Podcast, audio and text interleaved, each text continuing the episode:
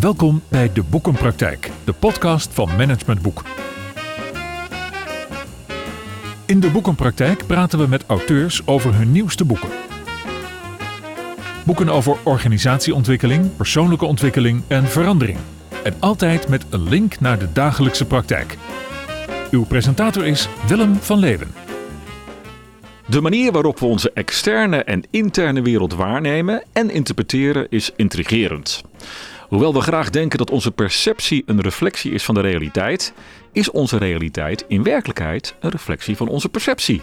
Hmm, hoe zit dat precies? Want dat is toch wel een verrassende conclusie die auteur Linda Guit ons voorhoudt in haar nieuwe boek Perceptie, met als subtitel Verrassende inzichten die je leven voor altijd veranderen. Dat willen wij natuurlijk wel.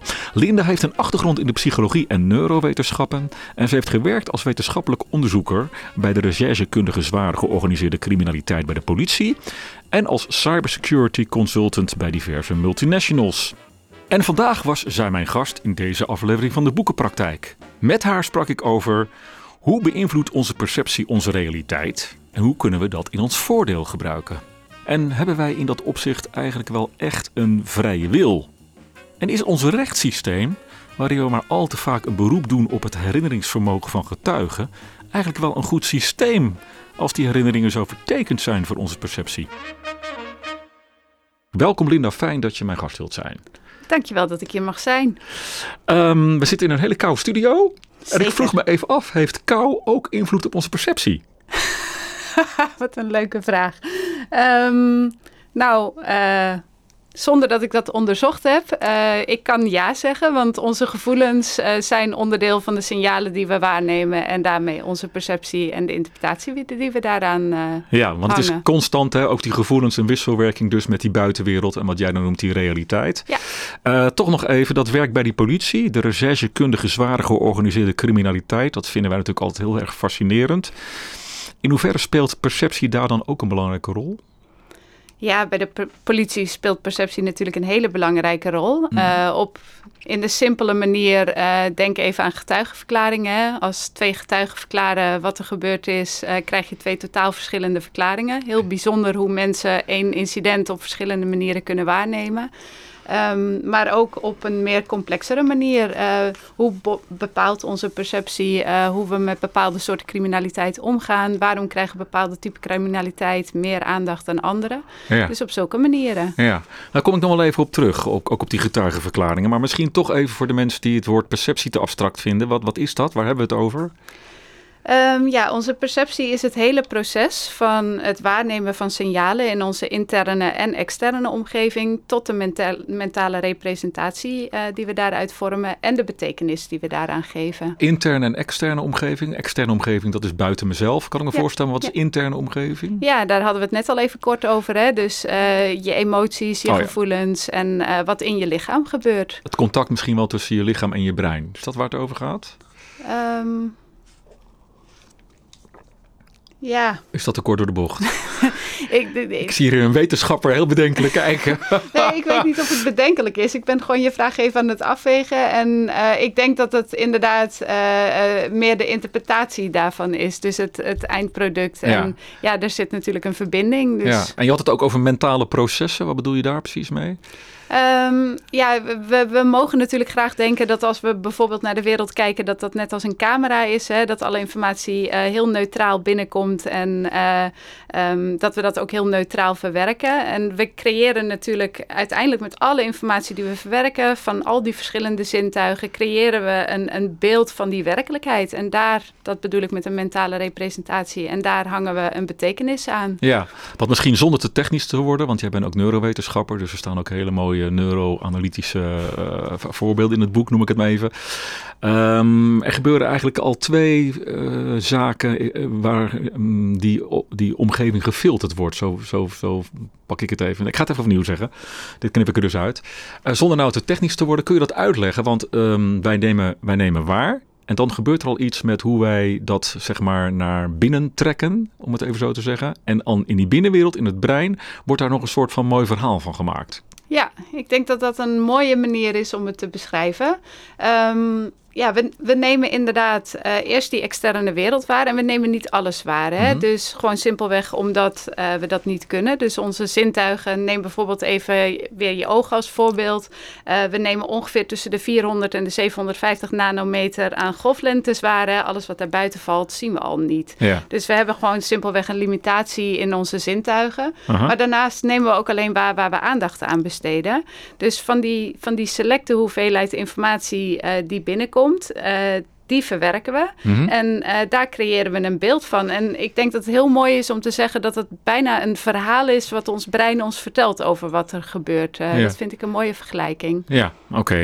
En dat betekent dus ook dat uh, hoe wij nu naar elkaar kijken, um, dan worden er allerlei zaken gefilterd, zeg maar. Dus als wij zo meteen na afloop buiten hier bij de deur door iemand bevraagd zouden worden, wat heb je allemaal gezien? Dan geven wij waarschijnlijk totaal verschillende antwoorden. Is dat wat je zegt? Ja, absoluut. Ja. ja, ja. Uh, even terug naar die uh, belangrijke conclusie in jouw boek, die ik ook bij mijn inleiding verwoordde. De manier waarop onze externe en interne wereld waarnemen en interpreteren is intrigerend. Nou, dat, uh, dat maakt natuurlijk ook wel, denk ik, dat je dit boek geschreven hebt. Maar ho hoewel we graag denken, dat vind ik een opvallende, dat onze perceptie een reflectie is van de realiteit, daar hebben we het nu over, is onze realiteit en werkelijkheid een reflectie van onze perceptie. Kun je dat toch nog wat meer uitleggen?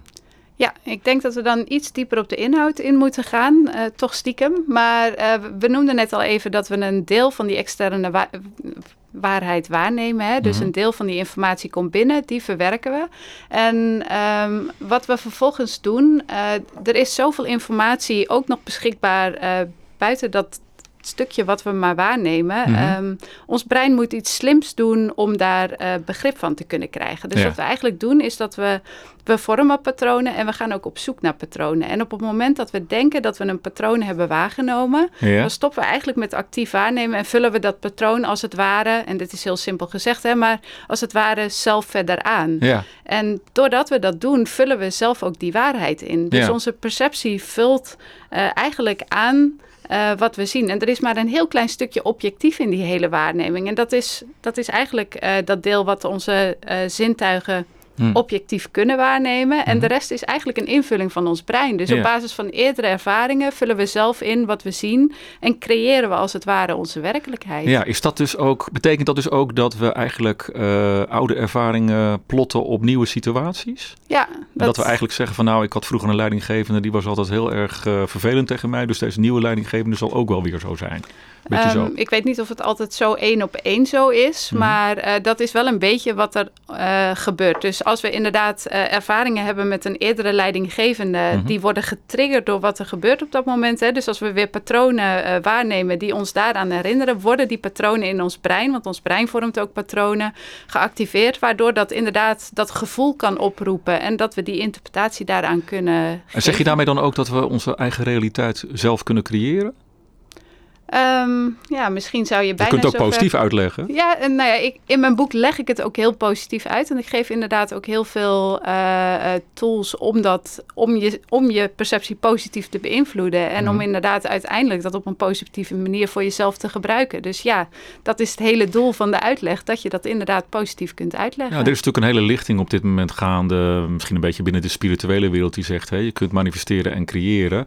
Door vooral zaken te visualiseren. En eigenlijk ben je dan een verhaaltje in je hoofd aan het creëren. Een soort patroon aan het, aan het maken misschien wel. Hmm. Ik sla misschien te ver door. Hè? Dan moet je me gewoon even terugroepen. Want ik zie een beetje omhoog kijken. Zo. Wat zegt hij nou allemaal? Gek. En uh, het wordt warmer hier, dus het, het kan nu. Um, en daarmee kun je dus eigenlijk ook... Hè, stel dat je denkt... Um, of dat je een verhaal in je hoofd hebt van... alle mensen zijn heel lief voor mij. Hmm. Dan, dan, dan creëer je dat misschien ook wel meer.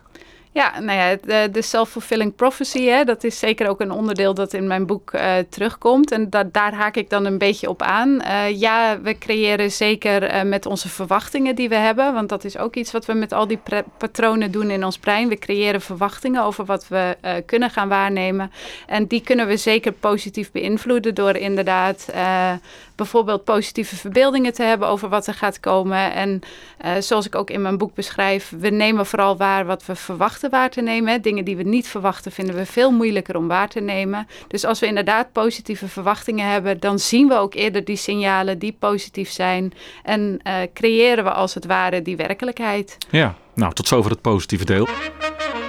Stelling 1. Onze perceptie heeft als belangrijkste doel het houden van overzicht en daarmee van veiligheid. om daarmee mogelijke pijn te kunnen vermijden. Eens of oneens? We hebben maar een half uur, hè? Sorry. het is een hele lange stelling. Wil je hem nog één keer zeggen? Ja, tuurlijk. Onze perceptie heeft als belangrijkste doel het houden van overzicht en daarmee van veiligheid, om daarmee mogelijke pijn te kunnen vermijden.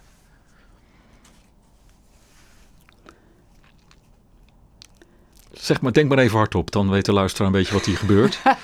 Ik zie je namelijk ja, met je hoofd en weer schudden. Um, er zitten zeker uh, onderdelen in. We vinden, uh, waar ik het wel mee eens ben, ik weet niet per se of dat dan is om pijn te vermijden. Um, uh, we, we, we, zijn graag, we willen graag weten, begrijpen wat er aan de hand is. We willen graag kunnen uitleggen wat er aan de hand is. Dat is een menselijke neiging. En we hebben een hekel aan onzekerheid. Ja. En dat roept hele vervelende emoties op. Dus als je dat bedoelt met pijn. Ja. Ja, dan ben ik het daar denk ik wel mee eens. Als ik uh, zo eens om me heen kijk, dan denk ik dat we continu bezig zijn met, met zaken willen begrijpen en vooral willen beheersen. Mm-hmm. En als dat niet lukt, dan voelen we ons inderdaad onzeker. En dat geeft een vervelend gevoel. Ja, ja. ja daar ben ik het wel mee eens. Ja, en, en, uh, want je schrijft ook ergens, ons brein is, is vooral bezig met veiligheid en met voortplanting. Ja, toch? Nou ja, met overleven inderdaad. Ja. Uh, dus onze, uh, er, is een onderzoeker uh, um, die heeft onderzocht wat er gebeurt als ons brein daadwerkelijk de objectieve waarheid zou, of de objectieve werkelijkheid zou waarnemen. En hij heeft daarvoor verschillende wiskundige modellen gebruikt. En uit zijn onderzoek kwam eigenlijk naar voren dat als ons brein ons als het ware zoals een, een, een, nou ja, een, een spiegel voorhoudt, mm-hmm. die ons helpt om te overleven en ons voor te planten, die modellen die uh, overleven. Ja. Terwijl de modellen waarbij wij uh, daadwerkelijk die werkelijkheid waarnemen, dan zouden we heel snel uitsterven. Hmm, dus... Oké, okay. ja, interessant. Nieuwsgierigheid is ook een belangrijk thema. Zeker. Um, ik probeer het ook een beetje gewoon, laten we zeggen, naar de huidige maatschappij te brengen, waar ik vooral heel veel polarisatie zie. Hè. Ik, ik, ik, als ik de krant weer opensla of het nieuws lees en hoor, dan willen politieke partijen nu al niet aan een formatietafel gaan zitten. Dus we zijn vooral aan het kijken wat er allemaal uh, niet kan en waarin we verschillen in plaats van te nieuwsgierig zijn naar wat ons misschien verbindt. Hoe verhoudt nieuwsgierigheid tot onze perceptie? Uh, nee, je noemt het al, hè? nieuwsgierigheid is heel belangrijk.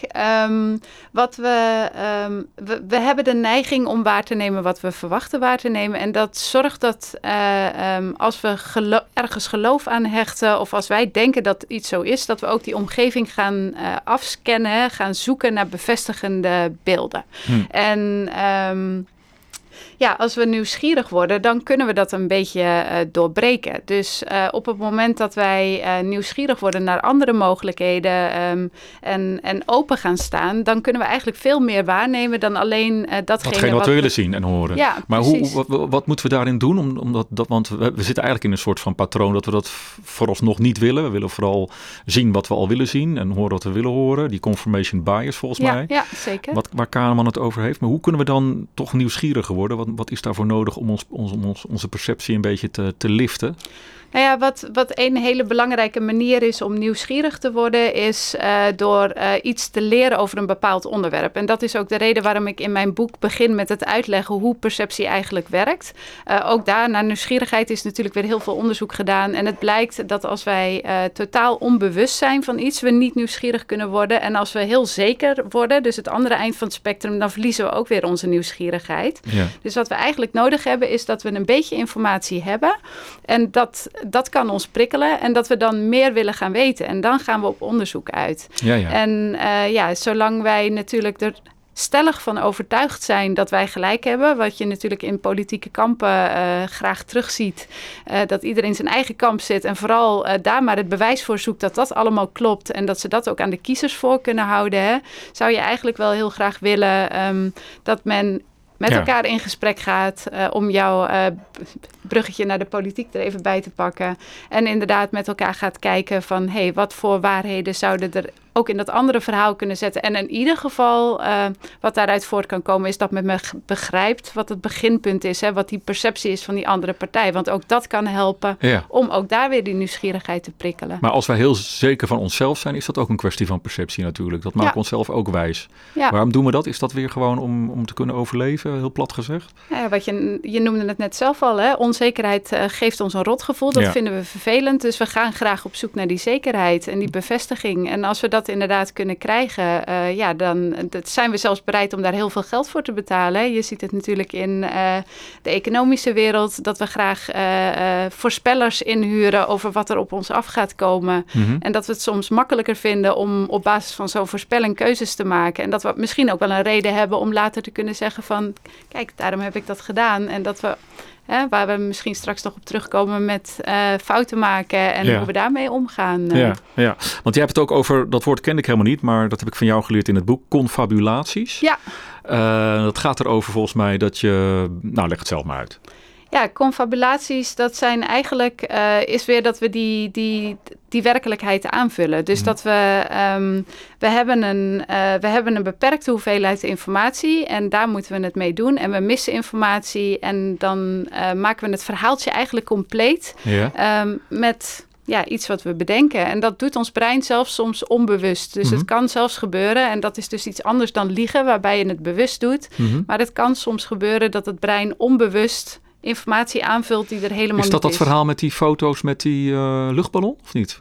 Uh, dat is uh, valse herinneringen. Oh. Uh, dat gaat het verhaal van wat ik in mijn boek beschrijf over de, de mensen die Korsakoff-syndroom hebben. Daar zie je het heel vaak terug. Mm -hmm. Dus dat patiënten um, wel nog weten wat er heel lang geleden is gebeurd, maar dat ze nieuwe herinneringen niet meer goed op kunnen slaan. Mm -hmm. En als je dan met die mensen praat en ze krijgen wat informatie van jou, dan zit er een gat tussen wat ze wisten in het verleden en wat er nu ja. gebeurd is. En ja. dan vullen ze dat aan op basis hun hersenen doen dat onbewust op basis van wat er vroeger gebeurd is. Maar wat ik volgens mij begreep is dat we allemaal een beetje Korsakoff-syndroom hebben. Oftewel, we doen dit eigenlijk allemaal. Onze herinneringen zijn allemaal niet daadwerkelijk de herinneringen en we vullen allemaal aan. Ons, onze, ons brein maakt er gewoon een mooi verhaal van, even zwart-wit gezegd. Klopt dat? Uh, nou ja, we hebben niet allemaal Korsakoff-syndroom, maar we hebben inderdaad uh, confabulaties, uh, die gebruiken we inderdaad allemaal onbewust. En onze herinneringen zijn zeker niet objectief en dat zijn absoluut subjectieve reconstructies die ook constant worden aangepast gedurende ons leven. Dus herinneringen zijn zeker niet betrouwbaar en objectief. Hmm. Hebben we dan eigenlijk wel een vrije wil? Dat is een hele diepe vraag. Ja. omdat we eigenlijk zo, als ik het zwart-wit zeg, een beetje onbewust uh, voor de gek worden gehouden door ons brein. En we ons in ons gedrag laten leiden door ons brein. Denk ik van, hebben we dan wel een vrije wil? Is alles wat we doen wel echt oprecht uh, in synchroon met wat we willen? Ja, ik denk dat dat inderdaad uh, dat dat niet zo is. Hè? Dus dat, uh, dat we zeker ook voor de gek worden gehouden. Of dat dan betekent dat we helemaal geen vrije wil hebben, dat vind ik een hele goede vraag. Uh, mm -hmm. Er ligt nog een boek in mijn kast wat ik ga lezen. En dat heb ik net aangeschaft. Welk is dat? Um, oh jee, dit moeten we even eruit knippen. Want ik nou, dan komen zo meteen even op ja. bij de boekentip. Kan je er nog even over goed. nadenken. Nee, maar ik bedoel, ik heb ook wel eens gelezen, dat heet volgens mij priming. Mm -hmm. Dat je langs een supermarkt loopt en buiten staan de sinaasappels in kisten. Het zal in deze tijd van het jaar misschien wat, uh, wat meer binnen zijn. En dan ga je naar binnen en onbewust koop je dan toch eerder die sinaasappels. Of je komt die binnen hier bij Management Boek en je ruikt de koffie en ineens heb je trek in koffie. Ja. Dat, dat is ook perceptie, toch? Ja, nou ja, dat sluit perfect aan bij waar we het natuurlijk net over hadden. Hè? Dat we die patronen vormen. En uh, dat um, als er iets getriggerd wordt in die patronen, dat zo'n patroon al eerder geactiveerd wordt. En dat, nou ja, als, als jij inderdaad uh, geprimed wordt. Als het, nou, laten we een simpel voorbeeld nemen. Als je honger hebt, dan oh, ja? zie je eerder signalen in je omgeving uh, die te maken hebben met voedsel. Dus als jij naar de supermarkt gaat als je honger hebt, nou, ik zweer het je, die chocolaatjes die roepen absoluut je naam. Terwijl als je net gegeten hebt, heb je daar natuurlijk veel minder last van. Ja, en het feit dat we daar eigenlijk niet zo bewust van zijn, en volgens mij ook door de supermarkt enorm voor de gek worden gehouden, Aha, hoe dingen geëtaleerd zijn, artikelen geëtaleerd zijn, maakt dat we eigenlijk geen vrije wil hebben, toch? Ik zit, ja, ik zit hier niet te zoeken het, naar me gelijk hoor, maar ik vind het zo'n interessant thema. ik vind het ook heel interessant en ik vind het heel lastig om je vraag te beantwoorden. Um, ik, uh, ik denk dat we minder uh, uh, bewust zijn van alles dan we denken en dat we daardoor inderdaad meer gestuurd worden dan we ons bewust zijn. En of dat betekent dat we geen vrije wil hebben ja, wat ik zei, ik, als ik mijn boek gelezen heb, uh, dan geef ik je het antwoord. Oké. Je hebt het ook over een, uh, een, uh, een, een, evenwicht dat ons brein continu nastreeft als het gaat om behoeftebevrediging. Hè. Wij zijn natuurlijk tot de hele dag bezig ook weer, je had het net al even over die honger stillen met behoeftebevrediging. Hoe zit dat precies? Dat gaat over een cyclus Van behoefte naar actie, naar beloning, naar voldoening. Vond ik ook interessant, want uh, in deze tijd, uh, volgens mij, jij geeft het voorbeeld van de smartphone ook, willen we die behoeftebevrediging steeds sneller en eerder en makkelijker. Maar dat leidt uiteindelijk tot minder voldoening of zo, hè?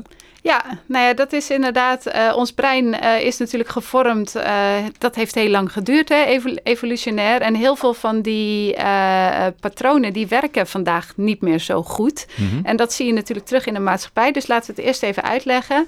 Um, we hebben een behoefte. Um, en dat, dat, die vertaalt zich vaak als leegte. Laten we weer even voedsel als voorbeeld nemen. Want dat is een makkelijk voorbeeld. Als we honger hebben, dan hebben we een lege maag. Ja. En die willen we vullen. Um, dat maakt dat we actie gaan ondernemen. Dus uh, dat we onze omgeving gaan afscannen hè, van hoe kunnen we aan voedsel komen.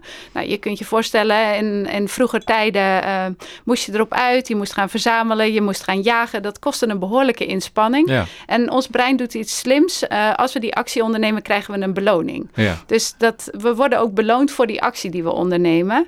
Nou, als we dan dat voedsel hebben verzameld en bereid, hè, wat ook weer allemaal moeite en inspanning kost. Weer een actie die beloond wordt. Daar gaan we eten en dan voelen we ons daarna voldaan. Die ja. leegte is weg. Ja. En uh, wat je nu natuurlijk ziet is dat. Um, we hebben nog steeds honger. Uh, we bellen uh, of we pakken onze app erbij. Uh, we bestellen iets eten. We doen de deur open en we eten dat op. Ja. Of we lopen naar de magnetron. Hè, we warmen iets op. Ik, ik chargeer een beetje. Ja. Nou ja. En um, nou ja, die, die, die actie en waar we ook die beloning voor krijgen van ons brein, die valt voor een heel belangrijk deel weg. Dus mm -hmm. ja, die voldoening die we daaruit halen, is daardoor ook veel minder. Waarom doen we het dan toch? Nou, we hebben honger en het is heel ja, makkelijk. Okay. Ja, oké. Okay. Dus we kiezen toch voor de makkelijke weg, ondanks dat het minder voldoening geeft eigenlijk. Ja, nou ja, kijk, je ziet natuurlijk ook wel uh, dat mensen, uh, want dat is, hè, als, we kiezen de makkelijke weg en dat is ook logisch, want dat geeft heel snel, uh, de, ook dat is natuurlijk evolutionair gezien logisch, omdat het ons helpt om te overleven. Het mm -hmm. is, als we voedsel krijgen, dat is wat we nodig hebben. Dus als we dat makkelijk kunnen krijgen met een kleine inspanning, ja. is het logisch dat je lichaam daarvoor kiest hè, en dat je brein ja. daar ook voor kiest.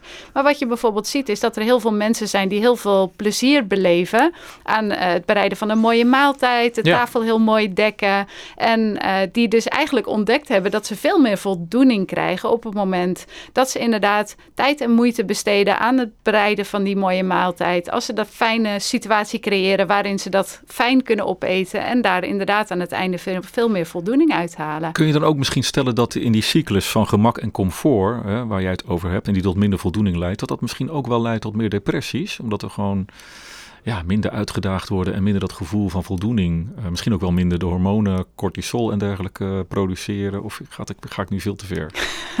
nou ja, kijk, dat zijn natuurlijk uh, uiteindelijke gevolgen die je in de samenleving terugziet. Dus je ziet inderdaad hè, dat um, mensen op zoek gaan naar snelle manieren om die bevrediging te vinden. En dat levert minder voldoening op. Dus die cyclus die gaat steeds sneller lopen. En dat, dat is uiteindelijk wel een... een... En voelen we ons daardoor sneller verveeld waarschijnlijk weer? En ja, moet er opnieuw het, iets gebeuren? Het is zeker een negatieve spiraal die ja. uiteindelijk bijvoorbeeld tot depressie of misschien ook iets anders zou kunnen leiden. Maar dat hoeft natuurlijk niet altijd. Nee, uh, nee. Hoe veranderingsbereid en dus wendbaar is onze perceptie eigenlijk? Hè? Want je hebt het ook over dat we dingen heel veel moeten oefenen om ons iets eigen te maken, ander gedrag. Mm. We kunnen allemaal uitzonderlijke prestaties leveren, maar dat vraagt echt een enorme inspanning van, wat was het, 10.000 uur geloof ik, of zoveel ja. jaar. Ja.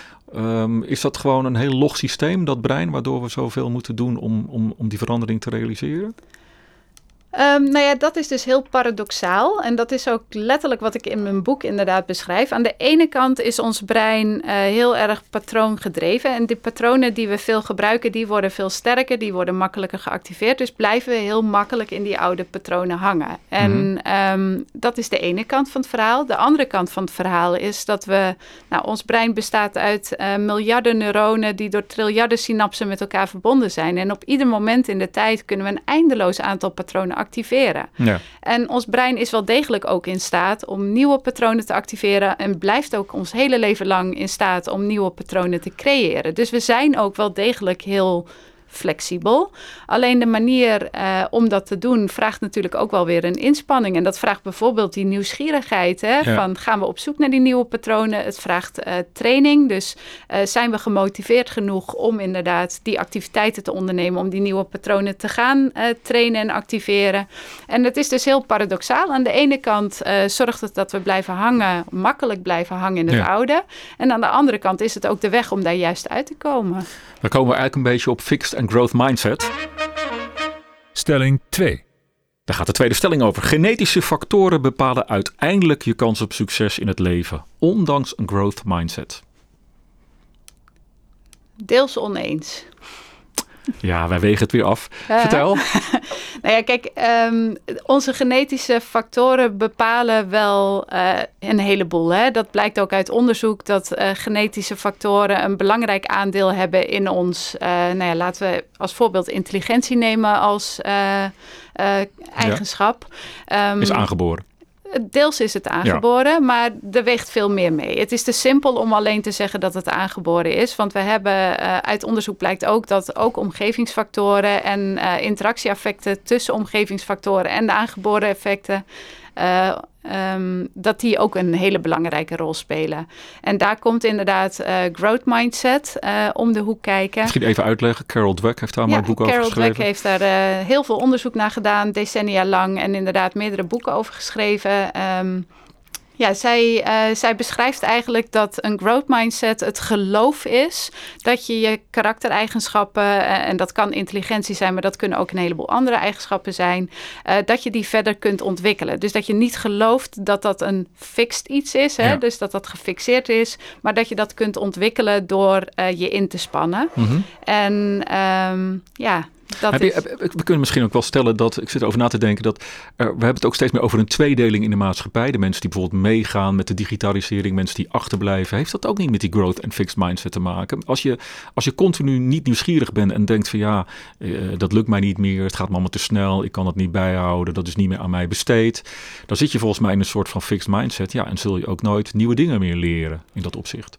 Ja, nou ja, growth en fixed mindset, dat is geen vaste staat die we voor alle eigenschappen altijd hebben. Hè. Dus dat kan ook uh, wisselen en het kan ook per eigenschap anders zijn. Maar wat je beschrijft, dat kan zeker zo zijn. Als jij gelooft dat je uh, niet in staat bent om meer mee te gaan met nieuwe technologische ontwikkelingen, dan zul je ook niet je inspannen om dat daadwerkelijk te ja. gaan doen. En een fixed mindset zorgt ervoor dat je blijft hangen. Terwijl een growth mindset, als je inderdaad gelooft van, oh, ook ik, als ik me inspan, uh, kan dit nog leren, dan zul je je ook makkelijker uh, nieuwsgierig zijn. En hoe bereik je dat? Kun je ineens met jezelf afspreken? Ik ga nu van een fixed naar growth mindset. Ik ga toch gewoon mezelf anders toespreken in mijn hoofd, waardoor ik nieuwsgieriger word en dingen ga uitproberen. Is het zo makkelijk? Um, ja en nee. Uh, het is zo makkelijk, want dat is wel de eerste stap. En dan ga je het inderdaad oefenen. Ik denk dat het handig is om eerst voor jezelf wat vragen te stellen, hè, waardoor duidelijk wordt of je inderdaad voor iets een growth of een fixed mindset hebt. Mm -hmm. um, wat je je kunt afvragen um, is als je terugkijkt uh, naar dingen die je dan op dat vlak gedaan hebt. Stel dat ik een growth mindset had gehad. Hoe had ik dat dan gedaan? Hoe had iemand met een growth mindset dit gedaan?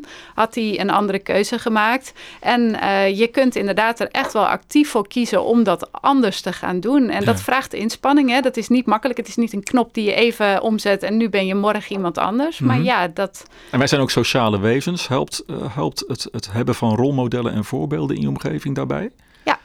Uh, dat helpt zeker. Um, en dan uh, kom je eigenlijk uh, in, in een nieuw onderzoeksdomein weer terecht. Maar onderzoekers naar veerkracht, hè, dus ons vermogen om met tegenslagen om te gaan, om met negatieve gebeurtenissen om te gaan, die hebben gevonden dat het grootste gedeelte van de eigenschappen die ons helpt om daar op een goede manier mee om te gaan, interne eigenschappen zijn. En er is eigenlijk één externe eigenschap of iets van, mm -hmm. van buitenaf. En dat is inderdaad een rolmodel of een coach en uh, het mooie is dat dat niet altijd iemand uit je eigen omgeving hoeft te zijn. Hè? Dus dat kun je ook inhuren. Dat kan ook een coach zijn of ja. een uh, Maar kan nou iedereen met een wilskrachtige perceptie, hè, die gewoon bereid is om vanuit die growth mindset veel te oefenen en dus die 10.000 uur zeg maar eraan te besteden, kan die een topsporter worden?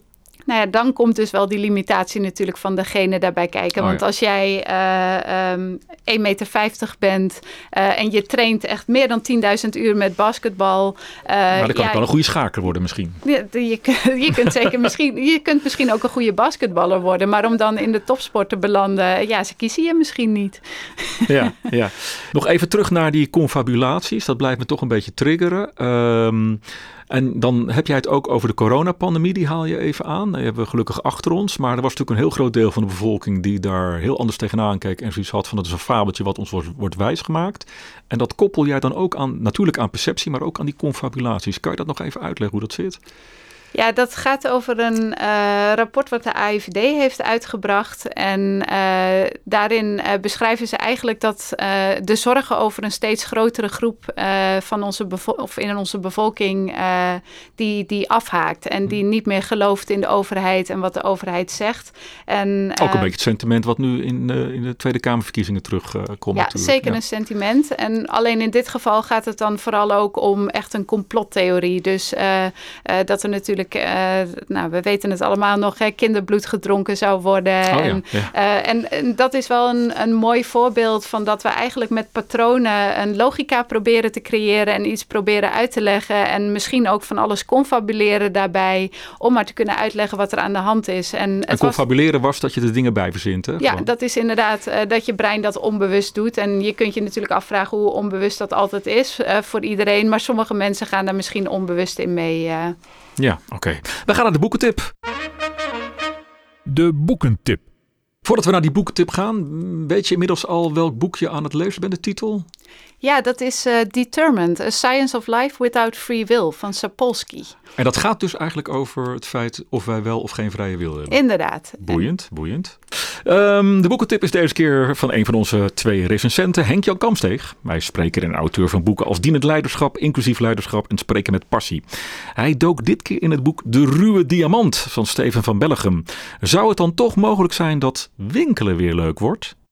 Hoe kan het dat ik mij tijdens een middagje winkelen, hetgeen ik overigens zo weinig mogelijk doe, in de ene winkel bekeken voel als een wandelende portemonnee en mij in een andere gezien weet als een waardevolle klant? Het zit hem volgens mij niet in trucjes of in gelikte praatjes, juist niet, maar in de oprechte benadering van het personeel. Of, om maar direct met de deur in huis te vallen, met dienend leiderschap. Proef ik een oprecht verlangen er voor mij als klant te zijn? Wil men mij iets bieden? Of is er vooral het verlangen iets van mij te nemen? Centjes. Steven van Bellegum, een van de experts op het gebied van oprechte klantbeleving, gaat in zijn nieuwste boek in op de vraag hoe we van ruwe diamant stralende exemplaren kunnen maken. Niet de centjes, hoe belangrijk ook, maar de klant moet centraal staan. Wat kan ik voor je betekenen? Echt betekenen. Een vraag die ik standaard stel wanneer ik word benaderd voor een lezing of een training. Van Bellegum zegt het volgende. Het wordt steeds duidelijker dat de enige duurzame manier om klanten echt tevreden te maken een cultuur is waarin de klant echt centraal staat. En ja, dit kan betekenen dat het op korte termijn pijn kan doen. Werken aan gezonde klantcultuur is, net zoals met dienend leiderschap het geval is, een kwestie van het hart, zo betoogt Van Bellegem ook. Mensen zullen volgens hem steeds meer moeten werken vanuit het hart. Enthousiasme, geloof en positiviteit zorgen samen voor een stevige klantrelatie. Of ook, klanten willen geen perfectie, ze willen een positieve intentie. Het boek De Ruwe Diamant staat vol meer praktische tips hoe te werken aan een stralende diamant. Maar Van Bellegem gaat een laag dieper. Zo besteedt hij de nodige woorden aan de maatschappelijke rol die bedrijven hebben. De aarde is onze enige aandeelhouder. Van Bellegem zegt het volgende: Ga op zoek naar wat jouw bedrijf kan doen op maatschappelijk vlak dat ook past bij de sector waarin je actief bent. En als je goede doelen steunt, vind daar een focus in, zodat je er ook een verhaal van kunt maken. Een eenvoudig verhaal dat goed past bij je bedrijf is het beste door te vertellen. Het zal duidelijk zijn, ik ben enthousiast over dit nieuwste werk van Van Bellegem. Kan winkelen dan toch nog leuk worden? Tot zover de boekentip van Henk-Jan Kamsteeg. Terug naar onze gast Linda Guit, naar aanleiding van haar nieuwe boek Percepties. Verrassende inzichten die je leven voor altijd veranderen. Um, het navertellen of het recenseren van de inhoud van een boek, hè, zoals uh, Henk-Jan dat nu deed, op basis eigenlijk van wat je ervan hebt onthouden, uh, is dat ook een vorm van confabulaties? Verzint je brein er dan ook gewoon allerlei dingen bij omdat je het een goed boek vond, of werkt het niet zo? Um, nou ja, in zekere zin uh, doet het brein dat altijd. Hè. Het, is, uh, het is niet helemaal objectief. Dus we hadden al... Maken we leuke dingen leuker? Is dat wat ja, je zegt? Absoluut. Okay. ja. ja, ja. Oké, dus bijvoorbeeld ook in de liefde, als we iemand aantrekkelijk vinden, dan, dan, dan gaan we die nog, nog, nog mooier voorstellen. Of nou ja, dat, dat is natuurlijk vaak wat in die eerste fase ook zeker gebeurt. Hè? En pas later uh, komt het besef binnen dat alles wat we meegemaakt hadden en wat we zo mooi opgepoetst hadden, misschien toch iets minder mooi was. Ja. En dan uh, is de vraag of het mooi genoeg was hè? Ja. na die eerste honeymoon. uh. Stelling 3. We gaan even nu naar die getuigenverklaringen waar jij in het begin al iets over zei. Omdat veel informatie uit onze hersenen vervaagt in korte tijd, is ons rechtssysteem, waarbij getuigenverklaringen worden gehoord op basis van herinneringen, een wassen neus. Als het alleen op basis daarvan gebeurt, uh, ja. En dan is het ook hoeveel getuigen zijn er hè? En, en hoeverre is er ondersteunend bewijs. Mm-hmm. En dat heeft het rechtssysteem inmiddels ook wel uh, gecorrigeerd. Dus ja. één getuigenis is geen getuigenis en is niet voldoende bewijs om iemand te veroordelen. Ja, ja. En, en kun je zo'n herinnering, hè, wat, waarvan je net al zei van nou, heel veel zaken raken we kwijt en dan uh, maakt ons brein er een mooi verhaal van. Zijn er technieken om, om, ons, om, om dat positief te beïnvloeden? Ik denk een beetje bijvoorbeeld wat ik wel eens geleerd heb, mindmap-achtige technieken, zodat we dingen beter kunnen onthouden en daarna dus ons beter ook kunnen herinneren? herinneren? Of is dit een hele heel schot met hagel wat ik nu doe? Nou, het is een hele brede vraag inderdaad, maar er zijn natuurlijk zeker uh, uh, manieren om uh, iets om iets beter te kunnen onthouden.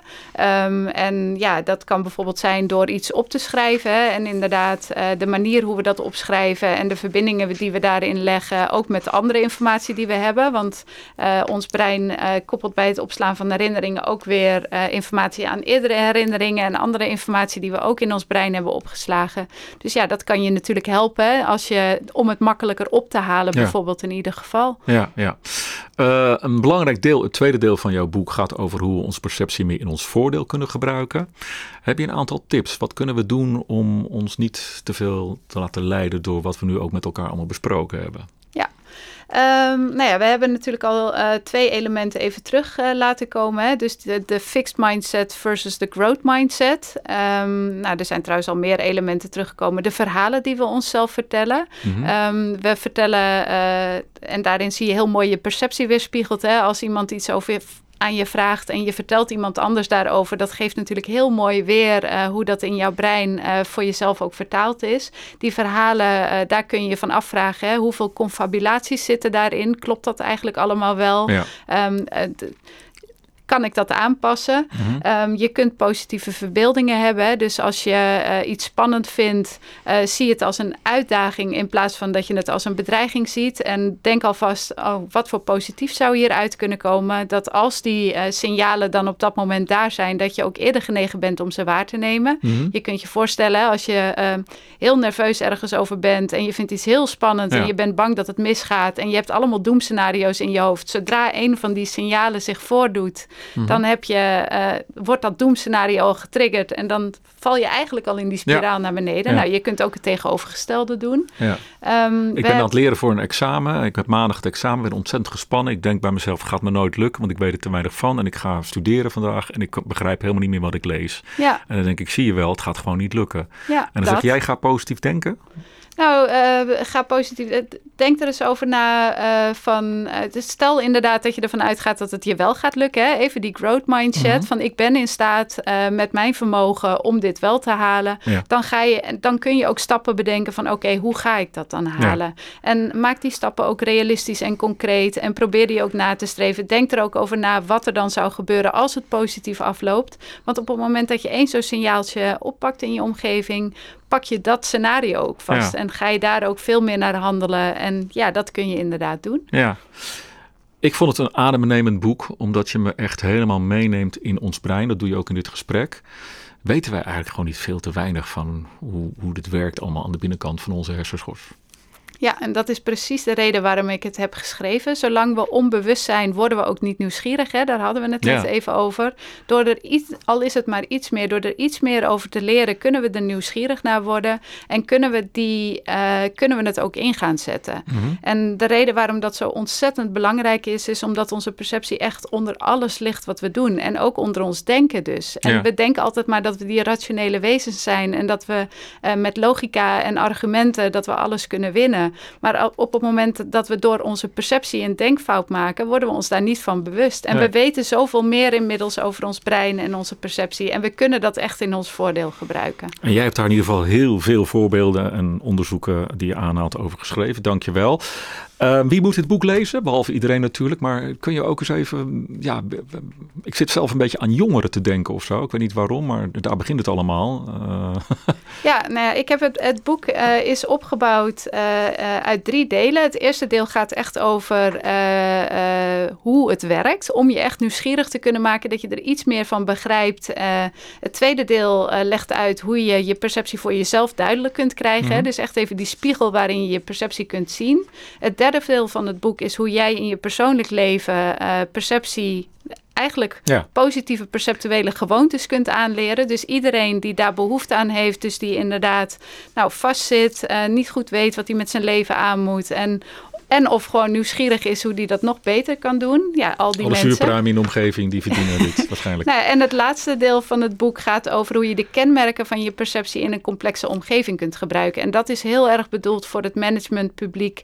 En uh, met managementpubliek bedoel ik dan leiders uh, en organisaties. Omdat ook uh, al die grote problemen die we nu op ons afkomen, hè, we blijven heel erg in de oude patronen hangen. Terwijl ja. we zo hard de behoefte hebben aan die nieuwe ideeën. Dus ja, ja ook organisaties overheden, lees het alsjeblieft. En, Jij ja, zit elke avond voor de televisie nagels te bijten natuurlijk. En op je lip te bijten als je al die, die leiders weer in dezelfde uh, ja, valkuilen ziet stappen ja. als het gaat om hun denkpatronen. En, en dit kan helpen om nieuwsgierig te worden om dat echt anders te doen. Dus wat je net inderdaad zei, wat zo hard nodig is. Nou, ik raad ook iedereen aan. Ik vind het echt een heel goed boek en zeer gedegen. Het gaat echt over de werking van ons brein en wat het dus betekent hoe wij betekenis geven aan ons leven. En vooral hoe we dat nog beter kunnen doen. Volgende boek, Komt er ook al aan of niet?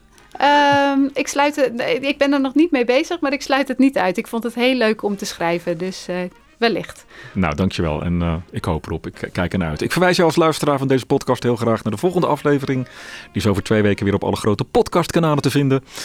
Ook daarin spreken we natuurlijk weer met een auteur over zijn of haar opmerkelijk recent verschenen boek, Managementboek. En plotten we de strekking van dit boek op een actuele casus uit de praktijk. Het boek Perceptie is overigens uitgegeven door VMN Media. En meer boeken van hen vind je via managementboek.nl/slash werkgever. Rest mij je hartelijk te danken voor het beluisteren van deze podcast. Heb je vragen, opmerkingen of suggesties? Je weet het hè, je kunt altijd even mailen. En dat doe je dan naar info.managementboek.nl En als je nog niet geabonneerd bent op deze podcast, foei, foei, foei, foei ja, dan moet je dat vooral even doen natuurlijk, want dan hoef je nooit meer een aflevering te missen. Ga daarvoor naar managementboek.nl slash podcast. Tot zover de praktijk van boeken. Kijk voor meer afleveringen of een abonnement op de boekenpraktijk op managementboek.nl slash podcast. Je vindt ons ook op Spotify, Apple Podcast, Google Podcast en Podimo. Hartelijk dank voor het luisteren en graag tot de volgende podcast.